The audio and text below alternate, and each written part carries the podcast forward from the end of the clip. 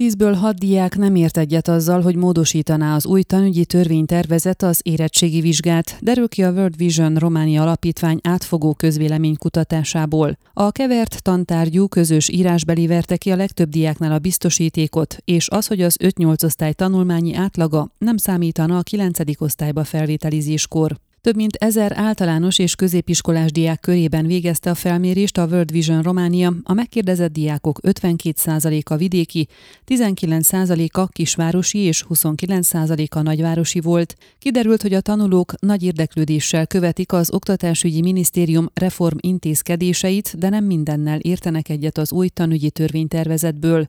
A felmérés egyik legfontosabb eredménye volt, hogy 10-ből 6-on nem értenek egyet a közös írásbelivel, ahol román nyelvből, matematikából, természettudományokból, történelemből, földrajzból és társadalomtudományokból válogatnák össze a tételt. Ugyanakkor 10-ből 7 diák azt szeretné, hogy maradjon kötelező vizsgatárgy a szaktantárgy. Hasonló nem tetszés fogadta azt a tervet is, hogy az 5-8 osztály tanulmányi átlaga ezentúl nem számítana be a felvételi jegybe.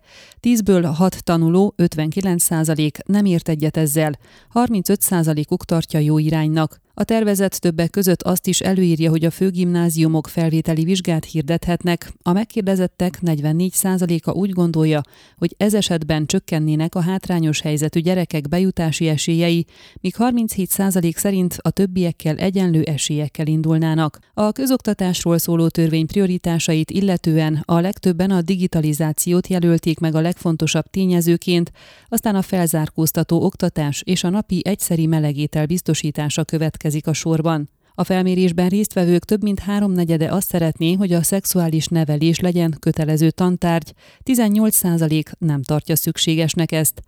A felmérés eredményei jól mutatják a diákok általános véleményét Szabó Szabolcs szerint is. A Maros megyei Magyar Diák Szövetség tiszteletbeli elnöke a diákok azon nagy részével írt egyet, akik nem szeretnék, hogy egy kevert, több tantárgyból álló érettségi vizsga legyen. Inkább sokkal jobban kellene összpontosítani arra, ami a diákoknak jobban megy, s nem arra fókuszálni, hogy minden menjen nekik. Ráadásul az, hogy kötelező lenne ezekből a tantárgyakból mindenkinek érettségizni, az elveszi a választás lehetőségét, ami jó a mostani érettségi rendszerben, magyarázta Szabó Szabolcs. Jelenleg ugyanis az van, hogy a szaknak megfelelő megfelelő kötelező és a szaknak megfelelő választható tantárgyakból kell érettségizzenek a 12. osztályosok, vagyis nem ugyanabból vizsgázik egy humánosztályba járó diák, mint egy reálos tanuló. Teljesen igazuk van azoknak is, akik nem értenek egyet azzal, hogy nem számít az 5-8 osztályátlaga a 9. osztályba való felvételizéskor.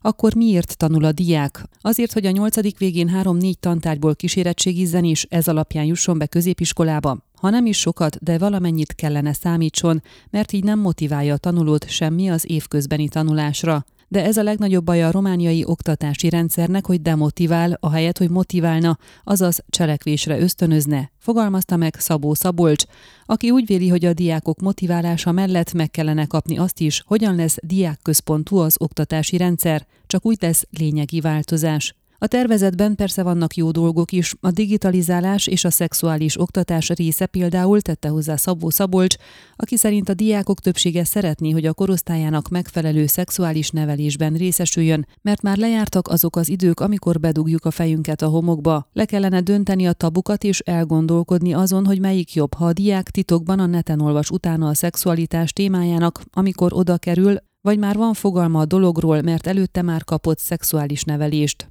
Szabó Szabolcs úgy véli, a tanügyi reformot ebben a formában nem fogják elfogadni, és reméli, hogy az említett részeken változtatnak majd. Ők például tavaly a Maros megyei Magyar Diák Szövetséggel benyújtottak egy kerettanterv módosítási javaslatot, szerepelt benne a diák központuság, a motiválás kérdése, de az is, hogy a polgári nevelést ne hetedikben, hanem középiskolában tanítsák, amikor már lassan szavazhatnak is a diákok. Megfogalmazták a heti két testnevelés óra szükségességét, de azt is, hogy iskolán kívüli sporttevékenységekkel lehessen úgymond kiváltani a tornaórát, sorolta. Ön a Székelyhon aktuális podcastjét hallgatta. Amennyiben nem akar lemaradni a régió életéről a jövőben sem, akkor iratkozzon fel a csatornára, vagy keresse podcast műsorainkat a székelyhon.pro portálon.